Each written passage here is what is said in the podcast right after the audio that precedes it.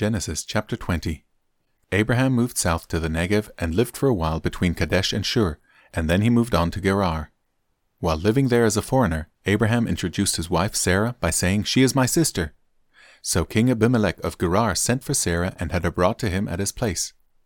But that night God came to Abimelech in a dream and told him, You are a dead man, for that woman you have taken is already married.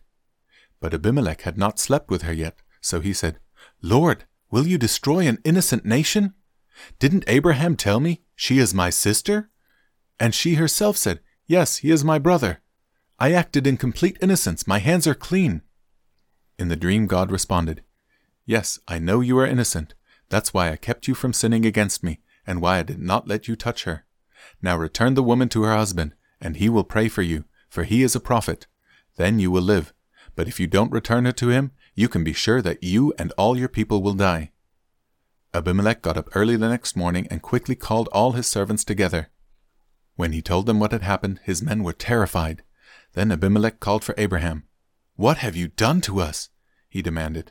What crime have I committed that deserves treatment like this, making me and my kingdom guilty of this great sin? No one should ever do what you have done. Whatever possessed you to do such a thing? Abraham replied, I thought, This is a godless place. They will want my wife and will kill me to get her. And she really is my sister, for we both have the same father, but different mothers, and I married her. When God called me to leave my father's home and to travel from place to place, I told her, Do me a favor, wherever we go, tell the people that I am your brother. Then Abimelech took some of his sheep and goats, cattle, and male and female servants, and he presented them to Abraham. He also returned his wife Sarah to him.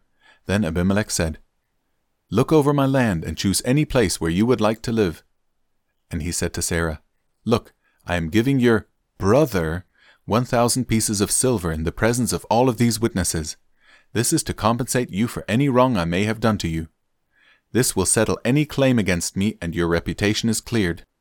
Then Abraham prayed to God, and God healed Abimelech, his wife, and his female servants, so they could have children. For the Lord had caused all the women to be infertile because of what happened with Abraham's wife Sarah.